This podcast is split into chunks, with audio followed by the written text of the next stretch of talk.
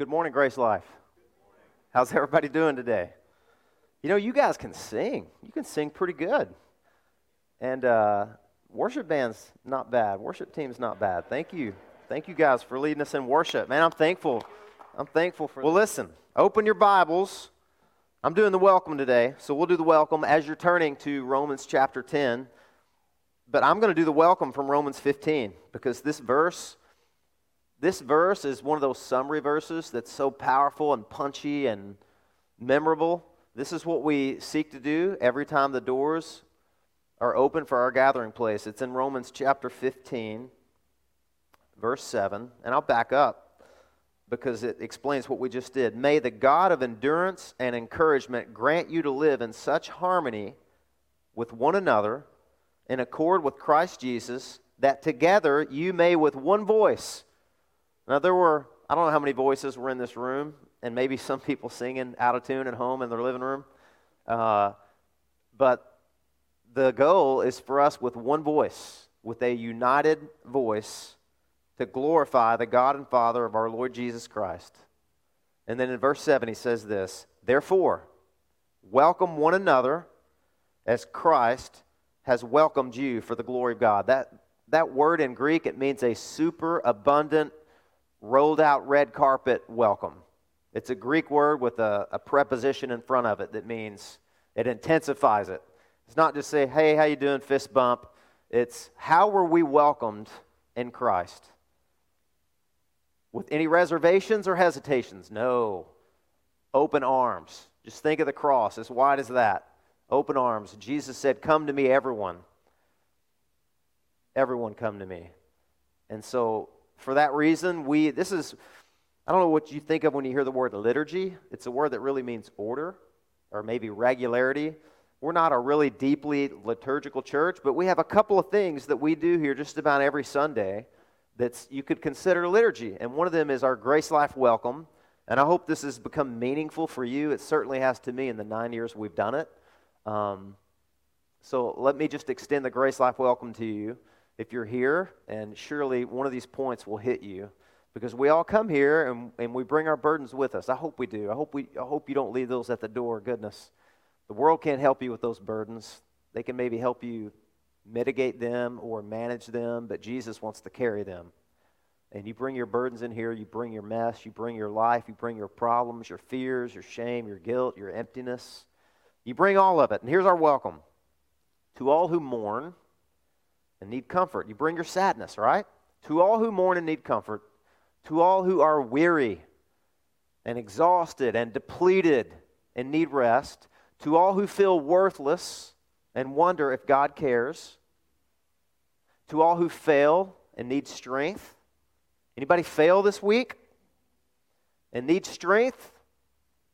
To all who sin and need a Savior, to all who hunger and thirst after righteousness, and to whoever else will come, this church, Grace Life Church, which is not a building or a place, it's a people filled with the Spirit of God, filled with hope. We open wide our doors in the name of Jesus Christ and we offer you welcome. So, welcome to Grace Life Church. If you're watching from home and if you're sitting, seated right here, welcome to Grace Life. We don't pass an offering plate here. We have a, a Grace Life Connect card you can fill out, and we have a donation and tithing box in the back. You can leave your gift and offering there. Or if you have a question, or if you need to meet with a leader, or you need a prayer request, you can scan this QR code, or you can do it the old fashioned way with those cards at the back. This QR code will take you to our website where you can uh, have a whole bunch of resources and get your questions asked and find out more about our church. But welcome to Grace Life. We're going to jump right into reading the scripture together. I'm going to read my own scripture today, and it's found in Romans 10. We're moving deeply into the chapter now. And if you if you missed a message, we post those online. You can watch them, you can listen to them. If you don't like the annoying sound of my voice, you can even turn up the speed, I've been told, right? and double time it. But we're in Romans 10, and I'm going to be reading from verses 13 today through verse 17. And I don't know how much of that we will actually cover. We'll do our best. Romans chapter 13, excuse me, Romans chapter 10, verses 13 through 17. Are you there? All right. I'm just checking. Here we go. For every, here, let me back up. Sorry. I know, I know, audible, audible. Just leave that up. We'll get there. I just want to start in verse 9, just to give you some context. You know, whenever you're jumping over something, you have to like back way up. I like doing that in Scripture sometimes because we're going to jump into something heavy and deep today. So let's back up. Verse 9 If you confess with your mouth that Jesus is Lord and believe in your heart that God raised him from the dead, you will be saved. For with the heart one believes and is justified, and with the mouth one confesses and is saved. For the scripture says, Everyone who believes in him will not be put to shame. For there is no distinction between Jew and Greek. There is no distinction between Jew and Greek, for the same Lord is Lord of all, bestowing his riches on all who call on him. For all who call on the name of the Lord, or everyone who calls on the name of the Lord, will be saved. How then will they call on him in whom they have never believed? And how are they to believe in him of whom they have not heard? And how are they to hear without someone preaching? And how are they to preach unless they are sent? As it is written, How beautiful are the feet of those who preach the good news. But they have not all obeyed the gospel. For Isaiah says, Lord, who has believed what he has heard from us? So, verse 17, faith comes from hearing, and hearing from the word of Christ. Let's pray. Lord Jesus, thank you so much for this day. Pray that you would meet with us as we gather here, Lord. I pray that you would remove every distraction from us, Lord, that you would help us to worship you in spirit and in truth. I pray that you would open up our mind and help these powerful realities we're going to talk about sink deeply in to the places they need to be. Your lordship, the message that we carry, the good news, the powerful good news that it is, how the Spirit uses that and only that to rescue and save sinners who are perishing. And what a privilege it is to be commissioned, to be your messengers, to, to be the mobilization as the church. The, the, the church doesn't have a mission, the church is your mission, Lord. May we see ourselves this morning as commissioned and sent to the ends of the earth. I pray all these things in the mighty and powerful name of Jesus. Amen. All right, I'm going to jump right into the outline today. We're going to we're going to see three realities here. You guys may have to help me. My remote thing's not working right. Here we go. So, three things. First, we're going to look at the message, how it's countercultural and it's powerful but it's definitely countercultural. It was then, it is now. And the message is this Jesus is Lord. That's why I backed up to verse 9. Secondly, we're going to look at the recipients of that message, the unbelievers, and how this message is an urgent message. They need to hear it. Not only do they need to hear it, they have to hear it. There is no other way for unbelievers to be brought into a saving relationship with Jesus Christ than to hear the message about who He is, what he has done. To hear it, to hear it in a language that they can understand and confess and agree with it and repent and believe. And the third thing I want to talk about is us, how we have been mobilized as the church of God. We are his messengers. We are plan A. There is no plan B or C or D. This has been God's plan A from all eternity. He could have used angels, he could have used he could have written in, in a fancy font in the, in the sky that every human heart could understand, but he didn't. He chose to use us. We are his plan A. Flawed as we are, we are the messengers that God has saved and commissioned and sent back out into the world to get that message to everyone. So, first is the, uh, the message Jesus is Lord. And the point that Paul has been making here about this declaration about how people are brought into a saving and a right relationship with Jesus. What he says a little bit earlier in that chapter, he says, Look, listen to the message of faith, righteousness according to faith. It doesn't say who will ascend into heaven, who's going to climb up into heaven and bring Jesus down, or who's going to dig down into the abyss, abyss and raise Jesus up. You don't have to do that. How's a person brought into a saving relationship with, with Jesus? How's a person uh, made right with God, it's, it's through faith. God has already came down to us in the person of Christ. That's the, inc- the incarnation. That's what we celebrate at Christmas. You should celebrate it every day, right? God became a human being.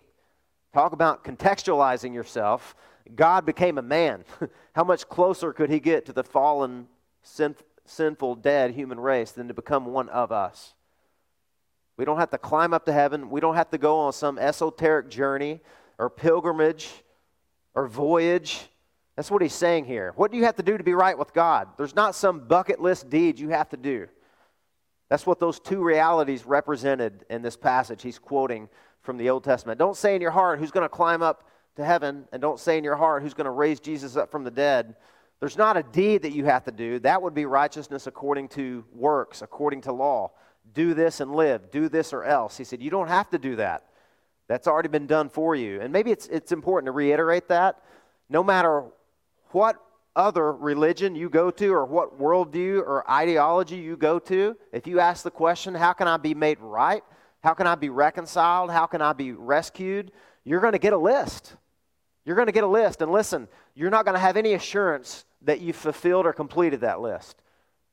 For example, uh, you've heard the name Nirvana, and that's more than a, than a, a band, right? Led by Kurt Cobain. That word was used by him because that, that was a, a thought for a lot of religions, a lot of Eastern mystic religions. You got to reach nirvana, this state of just euphoria, this state of everything's right. So, in some religions, in order to be saved, you have to reach nirvana or you have to be enlightened. And the question I always wonder that people have to ask is okay, have I yet, though? Or you, you have to obey this code, this, this rule, these rules of conduct. You have to observe them. You have to obey them really good.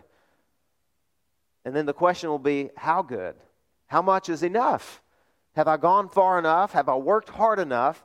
Have I been enlightened? Have I gone on this pilgrimage? There's always a to do list. Every other religion or worldview or ideology. And Paul is setting the record straight here. He doesn't want anybody goodness, man. The, the message of Christianity has been muddled and confused and buried under layers of tradition and legalism, right? It's confusing enough. Paul wants to unbury it and hold it up and say, look, here's the message. Jesus has done it all. Every other religion in the world says do. Christianity says what? Done. It's finished. So there's not a deed to be done or fulfilled or completed. Jesus did that. If you want to say you're saved by works, I would agree. You're just not saved by your works. You're saved by the works of another, Jesus Christ. So the righteousness according to the law says do, the righteousness according to faith says done, and now you believe. You believe upon Christ. And the simplest and the earliest, but also the deepest richest confession of the first uh, Christian church was this Jesus is Lord.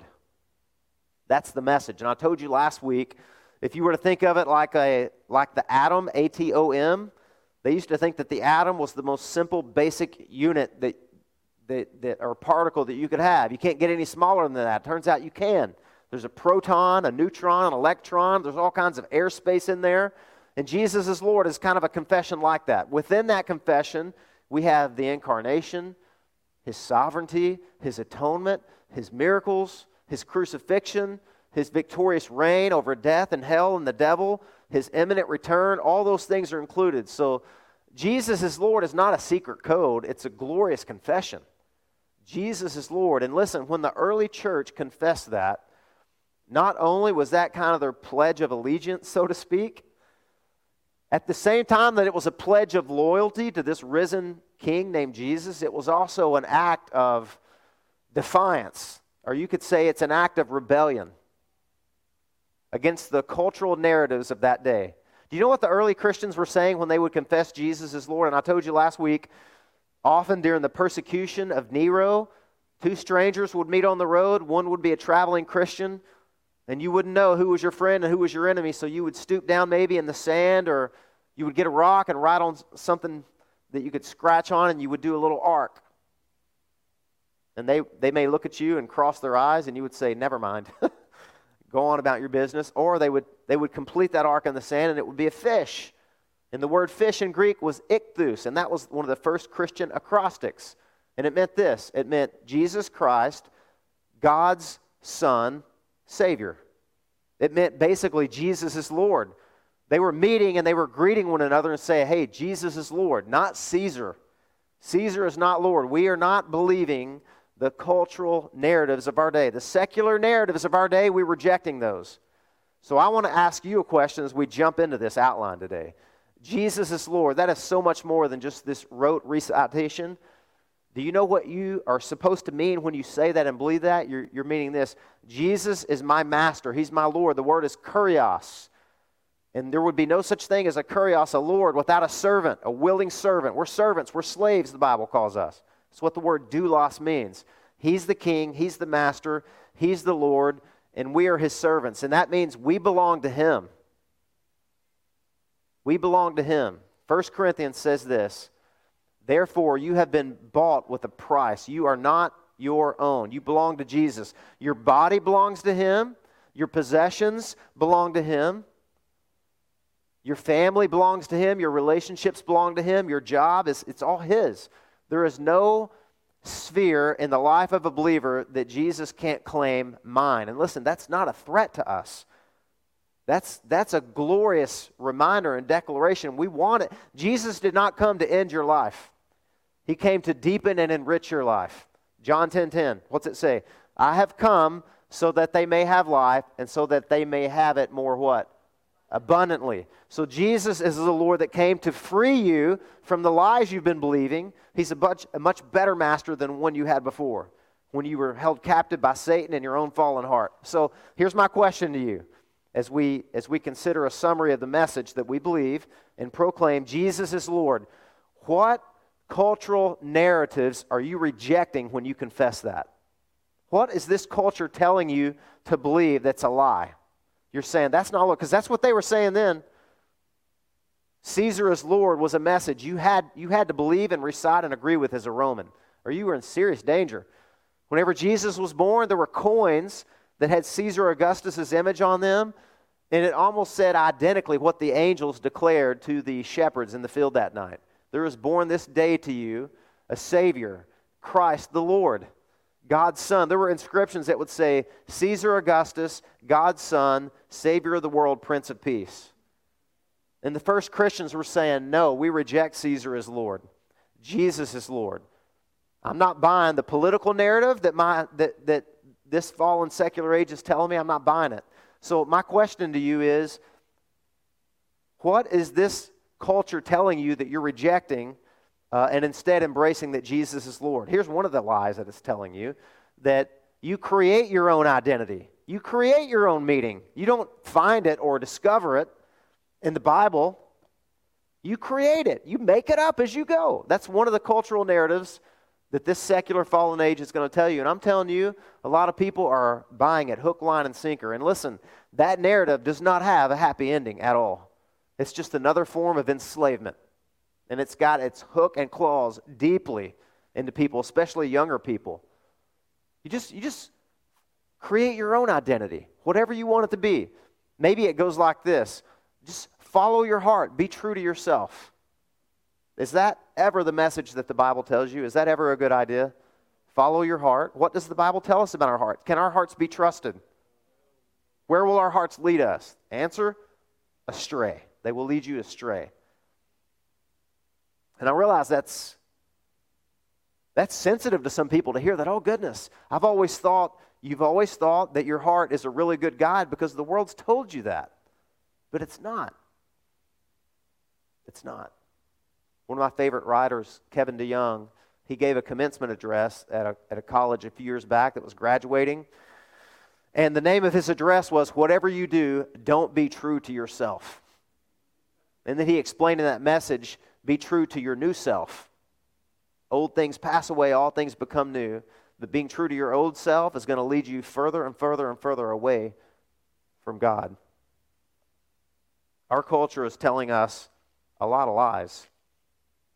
And so this message is countercultural. It's countercultural. The first Christians knew that. That's why 1 Corinthians 12 3 says, No one can say Jesus is Lord except in the Holy Spirit. That's how countercultural and revolutionary that statement was. To say that and to believe that and actually mean that, the Holy Spirit had to do a quickening, regenerated, awakening work in your heart. Because we all want to be our own. We all want to be the captain of. You remember that poem, Invictus? that it was used by, I think, Timothy McVeigh, who blew up those buildings in Oklahoma, the bombing. I am the captain of my own soul. I am the master of my fate. My soul is unconquerable. My head is bloodied but unbowed. That was some of the lines from that poem. Man, that's the mantra of our day. I am my own, I'm the master of my own life. Nobody's going to tell me what to believe, what to think, who to date, how to spend my money, how relationships work, about sexuality. I'm the Lord. I'm Lord of my life. So this is such a countercultural confession is to say, no, Jesus, Jesus is Lord. We don't believe the stories that our culture is telling us. And here's another, here's another story that our culture tells us. J. Oswald Chambers said it best. He said this The root of all sin is the sneaking suspicion that God isn't good. That's really powerful. The root of all sin, think about what sin is. Sin is you not believing God, and instead, it's like the Garden of Eden. That's where the lie originated from. God isn't good. Did God say you could eat from all these other trees, but just not this one, huh? God doesn't want you to eat. Oh, God's holding out on you. He's, he said you couldn't. He said, Thou shalt not. That's what God said. You can't do this. See, God's all law. He's all law. I'm all love. I say, why have any barriers? Why have any prohibitions? Why have any restrictions or limitations? Why have a boundary up? If it feels good, do it. That's what the world will tell you. If it feels right, if it feels good, do it. And the Bible says there is a way that seems right to a man, but the end is what? The end is death, it's destruction, eternal. So that's one of the lies that our culture tells us. We reject the narrative of materialism that stuff is going to satisfy you. It's not. It's not. We reject the notion that what I need to be physically satisfied is more and more partners, more and more partners. That love is something you fall into like a ditch or you fall out of. It's something you catch like a fever. That's what the world tells you. When the Bible gives a completely different definition and example of love. Jesus being the center of that, right? It's to lay down your life. That's love. Love is, a, is an act before it's ever a feeling. So, really, this is about the lordship of Christ. He's Lord, He's Master. You don't make Him Lord, He is Lord. You acknowledge Him as Lord, humbly, joyfully, gladly, submissively. Here's another quote from, from Dane Ortlund. He wrote this in a book called Deeper. He said, Have you reduced the Lord Jesus to a safe, containable, predictable Savior who pitches in and helps out your otherwise smoothly running existence? Have you treated what is spiritually nuclear as a double A battery? Might one reason we stall out in our growth in Christ be that we have unwittingly domesticated the expansive authority and rule of Jesus Christ over all things? Might we be lacking an appropriate fear of, wonder at, trembling before the Lord Jesus, the real Jesus, who will one day silence the raging of the nations with a moment's whisper? Jesus rules. That's what he says. I love that. And I quote that because you can write a book on Jesus called Gentle and Lowly and still affirm the lordship and the power and the sovereignty and the authority of Christ. They're both in the Bible. He's the Lamb of God, but he's also the Lion of the tribe of Judah, right? He's the lion like lamb. It's a paradox, it's not a contradiction. It's the Lord of glory, and he's victorious, and we surrender to him. Jesus is Lord. That's an affirmation that He has conquered death and hell. He has done what we could never do. We were unable, we were unwilling, and He did it. I was going to use an illustration last week, but my wife always gets on to me and she says, Nobody reads Lord of the Rings uh, like the few people in Grace Life. How many people in here know the Lord of the Rings story? Come on. See? Sarah, if you're watching, there. So the movie brings us out better than the book, okay? Aragorn is the true king, okay? He's the one, he's the one king that's being brought down from the north, the king whose healing is in his hands. And, you know, all these people are undergoing this test of temptation with this ring of power, and they're all falling into its seductive power. Even Frodo, if you've watched the movie and read the book, it gets him near the end. He doesn't want to destroy it. But at one point in the movie, the ring bearer, Frodo, the hobbit, he's wearing this ring around his neck, and there's another man named Boromir, and he is supposed to protect Frodo but he gets tempted and he gets seduced by the power of the ring, and so he confronts Frodo and he tries to take it from him. And Frodo is forced to put the ring on so that he can disappear and he runs and he hides. And then later, Aragorn finds him. And Aragorn is approaching him and he says, Where's the ring? And Frodo backs up. He's, he's intimidated. He says, Are you going to come and are you going to take it from me? And he said, Frodo, I've sworn to protect you. And he says, Yes, but can you protect me from yourself? And then there's this powerful scene, maybe you've seen it in the movie, where Aragorn walks up to Frodo, who has the ring in his hand. It's on this little chain around his neck. And he takes, he kneels down and he takes his hand and he closes Frodo's hand over the ring. And he says, I would have gone with you to the very end, even to the very fire of Mount Doom itself. Yeah, there it is. Thank you. There's that picture from the. And the, I think the, the message that Tolkien was trying to get across was Aragorn was the only one that really passed the test, right? This ring didn't have the seductive power and force over him that it did over everybody else. He was able to resist it. You know, Jesus, the night that he was betrayed, he said, The Prince of Darkness comes, but he has nothing in me. You remember that? It's easy to just read through those places in the Bible. What he was saying was, I'm not seduced by the lies that the enemy has in this world. I've passed the test. And he showed us that at the very beginning of his ministry, 40 days in the wilderness. He resisted all the temptations of Satan. And at the very end, when Satan was tempting him to dump that cup out rather than drink it down to the dregs, Jesus is Lord. He's the true king. He's the captain. He's victorious. He passed the test. We all failed the test. Listen, the first Adam failed the test. The first children that were born failed the test. The, all the prophets and the judges and the kings, the best of them, Samuel, David, Solomon, they failed the test. Israel in the wilderness, they failed the test. And then there was the second Adam who came, the true Israelite, the King of kings and Lord of lords, and he did it, didn't he? He did it.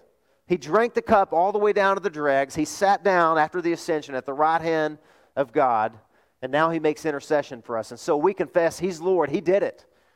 Hallelujah. Praise God. He did what was impossible to do. He kept the law and he paid the penalty. He's God's lamb and he's God's lion. That's the message. That's the message that we confess. Secondly, is a word about unbelievers. Let's read it here. And it starts in, after verse 13, it says, Everyone who calls on the name of the Lord will be saved.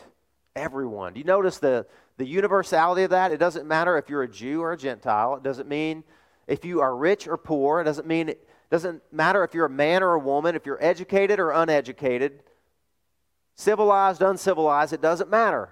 Anyone can get in on this if you call on the name of the Lord. And so the question is okay, how do we do that then?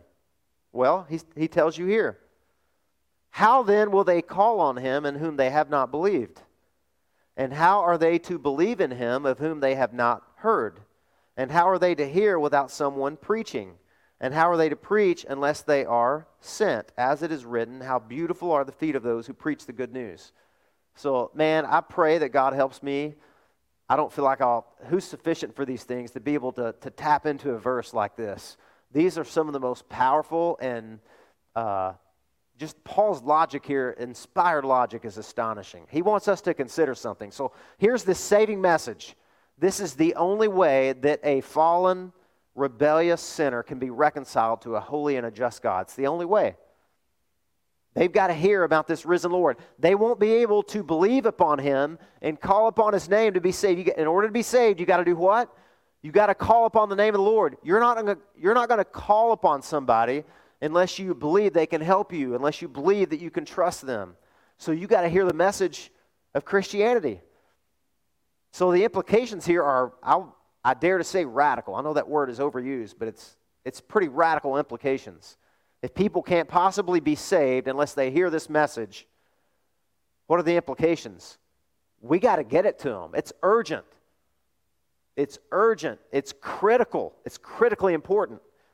And so in this passage, I believe Paul answers a, a, a troubling, vexing question that people have, and you've probably heard it uh, put a million different ways. Here's one way What about the person who lives in the deepest, darkest, most remote, and unreached tribe in the middle of a jungle on some continent that's been uncharted, unmapped, unexplored, and unmapped? I think I said that twice, right? You ever heard that question? What about this savage? Or maybe what about maybe don't use the word savage. What about this what about this innocent person?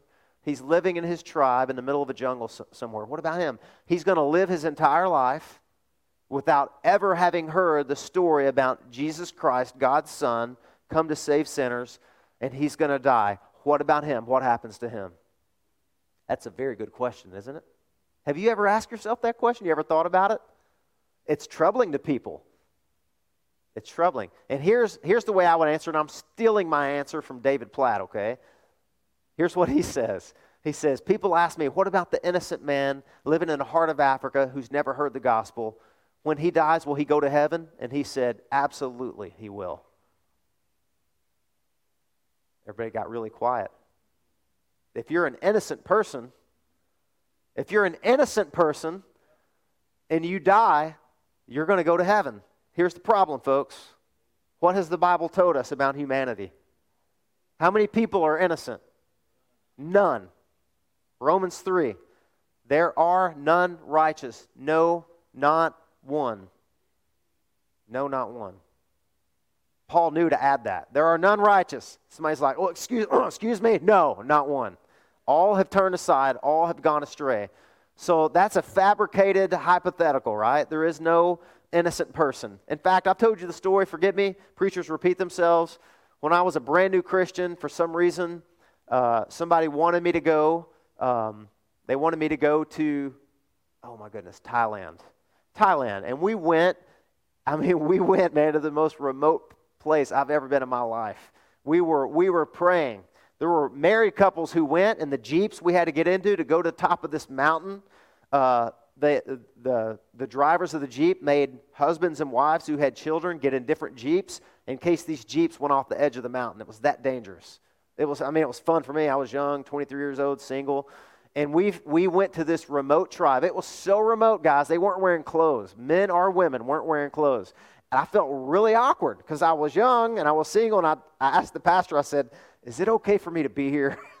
and, he, and he said, Yes, you need to be here. Just pray that you're not distracted. You need to be here. And so we were able to share the gospel through a Thailand translator uh, who was connected to this village. This was the first time they had ever heard a gospel testimony or gospel message proclaimed to them. And the response was electric. It was incredible.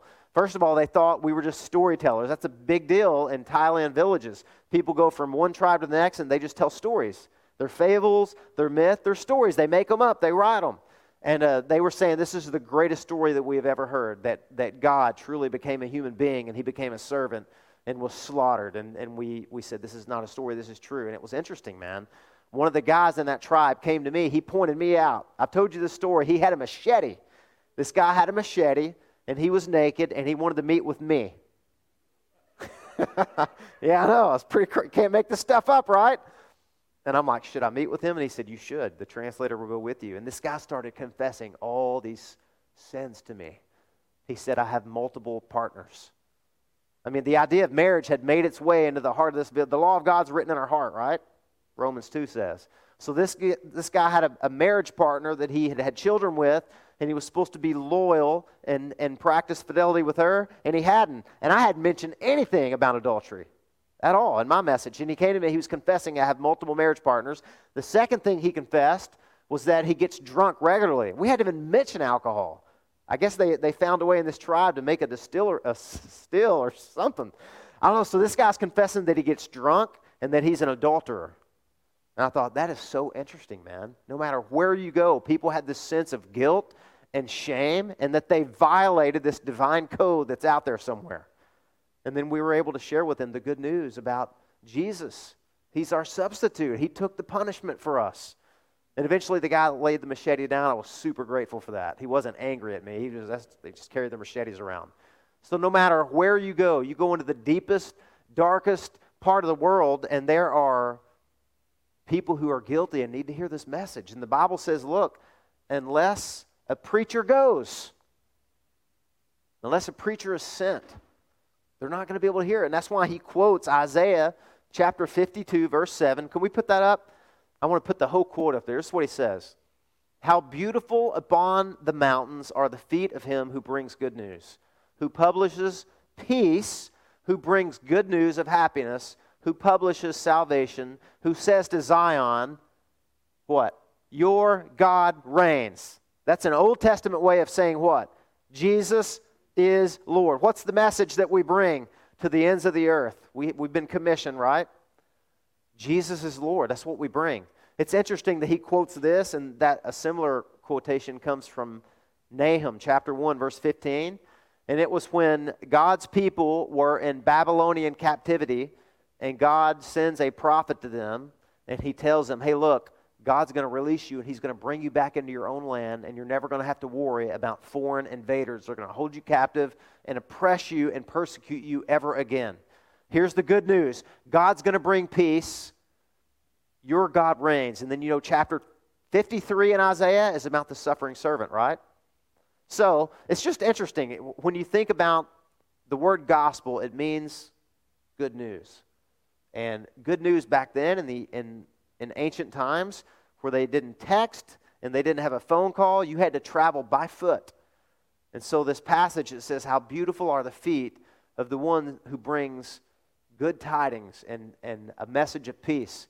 Whenever there was a war going on, and the people that were in the village waiting with bated breath, their knees are knocking together, they're huddled up, not knowing what's going to happen. Because back then, if your land was conquered, if your army was defeated, if your king was killed, then do you know what would happen to the women and the children and the families back in the village? It wasn't good, friends. It wasn't good. It wasn't good. So they would be waiting on a message to come, and there would always be a messenger who would be commissioned. In fact, do you know where we get the, the idea of marathon? Marathon is 26 point, point what? Just checking. Just checking. 26 point something miles, right? The word marathon comes from a battle in the fifth century between the Persians and the Greeks. And it was on the plains of Marathon, the plain of Marathon. And the battle was won, and the Greeks were victorious.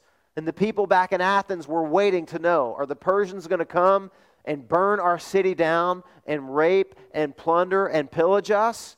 So, at that battle, there was a runner, and I forget his name, Periphetes or something like that and he was commissioned to run all the way back, 26 point something miles, and bring the message of victory to the waiting Greeks in Athens. And tradition tells us that that man ran 26 miles without stopping, without taking a break, without resting, without eating. And he arrived in Athens, and his feet were filthy, they were dirty, they were cut to pieces. You can imagine running barefoot 26 miles. And he announced that the victory belonged to them, and then he died right there on the spot. That's where we get, that's where we get that word, that idea of marathon. And that's a beautiful picture, isn't it? If somebody brought news to you that was that dramatic and that impactful and that meaningful and significant, man, you would be kissing their feet, thanking you for the messenger that came all that way to bring you that good news. That's the picture that Paul wants us to have about the mobilization of the gospel. There's these unbelievers and they don't know. They don't know and they won't know. I've, I've read this week that their and numbers differ, so uh, statistics are kind of crazy. But there are as many as 4 billion people who are living in areas that have no gospel witness. That's incredible. If you just took half of those people and lined them up, it would be enough to go around the earth five times. So think of, an, think of a line of human beings that are living in darkness right now. They have no gospel witness. Not only, not only are they unreached, they have no access to the gospel at all. And there are organizations, mission organizations, working on that, tirelessly, relentlessly working on that. Imagine those people marching. They're marching into a, a dark abyss of terror. I was reading where in 2013, you probably read this story. February 28th, 2013, in a suburb of Tampa, Florida, 11 p.m. at night, a guy named Jeff Bush, not Jeb Bush, okay, different, different dude. Jeb Bush at 11 p.m., his family, he's 37 years old, he's in his bedroom asleep. His family hears him cry out, and then they hear silence. And they run back into the bedroom and they open the door. And I don't know how, the electricity still worked. They turn it on, and there was this gaping hole 20 feet wide. And just darkness. And all of his furniture was gone, and there was a TV cable from the wall that went into there, and they never saw him again or heard from him again. Sinkhole right underneath him, opened up at 11 p.m. and swallowed him whole. He didn't know it was there. He had no warning, he had no word, had no opportunity to relocate his family or get out of the way or go into a different room.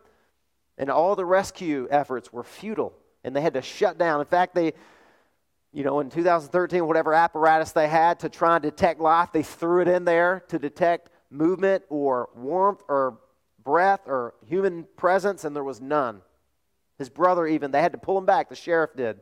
His brother, younger brother, tried to jump in that hole and rescue him, and he said, Bro, it's too late. It's too late at this point. And this, is, this moves us into the third point. We, as believers, we have been commissioned. We are God's mission in the world. There is no plan B. How shall they call upon him in whom they have not believed? And how shall they believe in him of whom they've not heard? And how shall they hear unless somebody goes to them and preaches? Now, that word sent in Greek, it's the word that, from which we get apostle. Okay, and it, it means it just means sent. And I think Paul had two things in mind here. I think he had two things in mind. How shall they hear a preacher, a missionary, a witness unless they're sent? What he means is the New Testament is important. It equips us. Preaching equips us and prepares us and thrust us out in the world to leverage our life for King Jesus to get this message into every part, right? So I definitely think he meant the apostolic doctrine here, but I also think that he meant this. I think he meant every single person. I told you, Charles Spurgeon once said there's two types of Christians missionaries and imposters. I think we tend to think of a missionary as somebody that gets in an airplane and flies over a pond and goes to another country and gets a translator or somebody that gets on a bus or takes a short or long trip. When I believe the most powerful missionaries in the world are the ones that look around, right? In fact, if I could give you some to go points here, some practical to go points, you have been sent. You know, this is another part of our liturgy. Every single week, when we gather at GraceLife and we hear God's word and we sing the songs of the saints, when we leave here, we do another liturgy. You remember what it is? One of the very last things we are? You have been what? Sent. And we mean a couple of things by that. One, we want you to think differently about the culture than the world tells you to. We have never lived in a more divisive, uh, with political rancor and angry and politics. And the, here's another cultural lie the world tells you if you disagree with somebody, hate, hate them, they're your enemy. You can't still love somebody and disagree on some fundamental things. That's a lie. You can. So we say you have been sent to remind you they're not the enemy out there. You have an enemy who hates you, and he roams about like a seeking lion to rob, to kill, to destroy, to hinder, to oppose, to attack. But they are not the enemy, they are the mission field. And you, my friends, ladies and gentlemen, and students, you have been sent to them. You've been sent to them. So here's some here's some go points, right? Pray. It is so that's what Paul taught us earlier in this passage. Pray. Pray for unbelievers. Pray for unbelievers that you know. Pray for them by name. Pray. And then give. Give yourself first. Give your time. You know, we have Eureka, our vacation Bible school, that the training starts tomorrow. The actual program starts Tuesday through Friday, Diane, right? 9 a.m. to 2 p.m. We're having it down Orange Camp Road here at Emmanuel Presbyterian Church. Would you please pray fervently? Fervently. There's going to be 50 young people and probably some more who are going to go to that and are, are outsiders. I, I think one of the most unreached, Diane reminded me of this, one of the most unreached demographics. They meet right back here in these classrooms and over there in the chorus room every Sunday.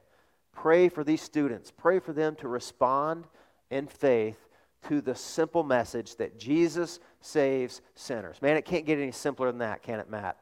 Jesus, subject. Saves, verb. Sinners, object. Jesus saves sinners. How does he do it? They're going to talk about all of that this week with these young, impressionable, tender, sponge like minds. And maybe they've heard a version of it. Maybe they're confused. Maybe they've never heard it at all, and their parents want free child care. We don't care. We'll take them. Bring, bring right? Amen? Bring them. You pray for these. In fact, at the end of the service, we'll have the ambassador stand up and we'll pray and kind of lay air hands on them and, and pray over them. Will you please pray for that this week? So the first thing you can do is pray. The second thing you can do is give. Give. Give sacrificially. Give your time give your talent, give finances to go. We give a percentage of every dollar that's given here to go to mission work, both locally and globally. We give to this school to help reach the outsiders at this school. We partner with the pregnancy center locally here. We sent our, our missionary, Patty Parks. We've given to Raising Up Humanity in Israel. We've given to Reach a Village in Thailand to help distribute Bibles. Um, and then I know many of you give. You support missionaries. Some of us support the, an FCA representative named Adam Willow that does different huddles at schools here. So pray, give, and then the last thing I would say is go. You've been sent. And I think one of the hardest things to realize, friends, we, we do tend to think in extremes. Like, oh, I got to go across this or across that. One of the most helpful things you can do, and I, I would admit one of the hardest, is to just stop and say, you know, maybe God has sent me exactly where I'm at. And this family, some of whom does not know Jesus, to this job, that there's no gospel witness here, to this neighborhood, to this, this strange neighbor that doesn't like me. He's called you to live out a credible witness of a transformed life to the glory of God. You know, there's a story in Mark 5. I think you preached on this once, Cliff. The demoniac in the Gadarene region. You remember that? It's a Gentile, hostile region, and Jesus crosses the Sea of Galilee, and he goes over there, and there's a man filled with demons. He's an unclean man in an unclean occupation, swine herding, in an unclean place, a graveyard, uh, in an unclean territory, Gentiles. You can't get more unclean or outsider than that man. And Jesus came to them, came to him, and he rescued him. He cast the demons out. When Jesus came, he was naked, he was bloody, he was insane, he was filled with demons. And when Jesus was finished, the man was seated and clothed and in his right mind. And this is the crazy thing about that story. Mark 5. When Jesus heals that man, everyone goes crazy.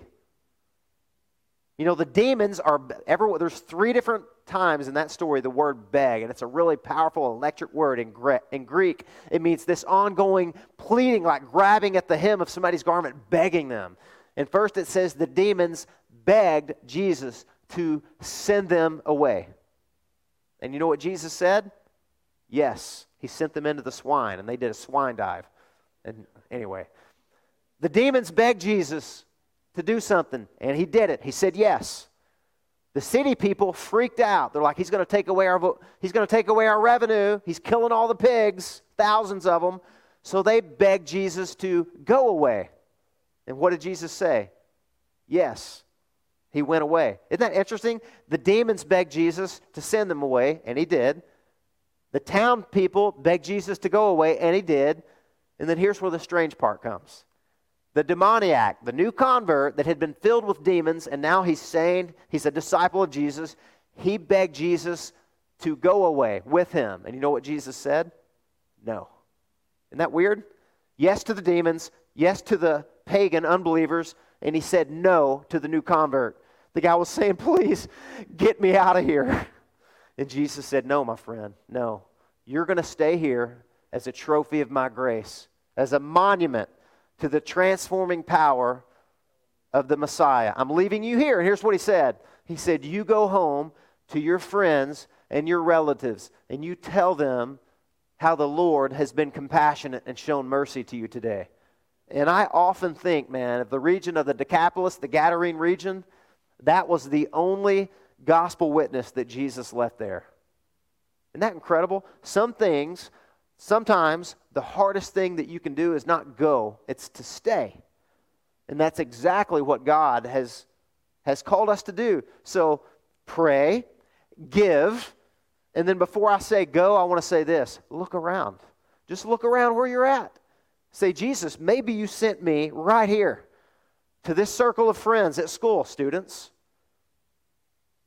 or this really strange job I'm in, and I'm surrounded with unbelievers, and I have all these opportunities to bear witness to the saving grace of Jesus.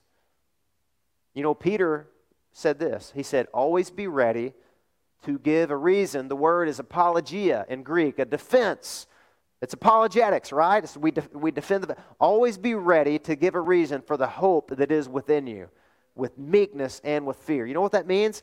You can't, you can't drag an unbeliever to the water trough, so to speak, and make them drink. You know what you can do, though? You can salt the oats. you can make them thirsty. You can make them hungry. You can make them curious. Why are they living so counterculturally? Why are they so filled with hope when they've been diagnosed with this? or when this issue is going on, or when they've lost their job, and then they'll come to you. They'll say, Can I ask you a question? Why are you doing the things that you do? Anyway, a lot more could be said about that. But those are the three things I wanted to talk about today. Number one, the message Jesus is Lord. That is a counter-cultural message about the Lordship of Christ. Secondly, unbelievers have to hear this message. Paul's logic is irrefutable. Unless you go and teach or preach or share or witness, they can't hear the message. And if they can't hear it, they can't know Christ as Lord. And if they don't know Him as Lord, they can't believe upon Him and they can't call upon Him. So you're God's plan A. If you don't go, who will? That's the question to ask. You can still believe God's sovereign and still follow Paul's logic here, okay? And then the third thing is you've been mobilized. Maybe you have the beautiful, stinky feet, stinky feet that the Apostle Paul was talking about here. And then the last thing he says in verse 17, he summarizes it all. He says this Faith comes from hearing, and hearing through the word of Christ. Man, that is powerful. The word of God is so powerful. I know sometimes we get nervous, like, ah, I don't know, Pastor. I don't know how to really share my faith or share the gospel. You know what? One of the most powerful things you can do is just use the Bible. We got a class that's still going, a couple more weeks, Matt, Steve, right? We have a grow class that meets on Thursday nights at 6:30 at Emmanuel Church, and there's an apologetics and evangelism where they help you and train you. How do you engage this fallen culture with the gospel? But one of the most powerful things you can do is just share scripture with people. In fact, Matt's going to remind us when he gives announcements. We have some very nice black ESV hardback Bibles that's a free gift. If you don't have a good, reliable translation of the Bible, the ESV is a good translation, please take one of those with you. It's our gift to you. Take it with you, okay? It was given to us, and we'll give it to you freely. Faith comes by what? Hearing. And hearing by the what? The Word of God. I hate to, ner- let me nerd out one more time. In Greek, it actually says the word about Christ, word singular, and it's talking about the gospel, the good news.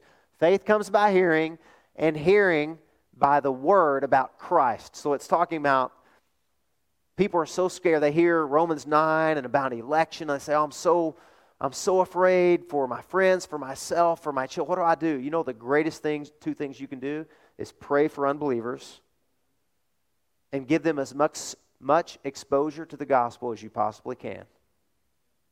All the time. Talk to them about, do you know what, who Jesus is? You know what he did for you? You know, it's, it's a gift of grace. You don't earn it. It came at, salvation is free, but not to you or excuse me, it's free to you. Man, that's a blunder. I need to take that class. Salvation is free to you, but it came at a great cost to Jesus. He paid it all. Amen? It's the best news in the world. Who are you sharing that with? Are you believing that? Are you sharing that? You have been sent. That's the message. Let's, let's pray. Lord Jesus, thank you for this message. Thank you for all the good things you're going to do with this gospel message that you have entrusted to us, Lord you have commissioned us and you have entrusted us with a precious message, Lord. I pray that we would take it to all the unbelievers you have providentially placed in our life. Help us to be good neighbors to them, Lord, and share the most precious possession that we have, the gospel of Christ. I ask all these things in Christ's name. Amen.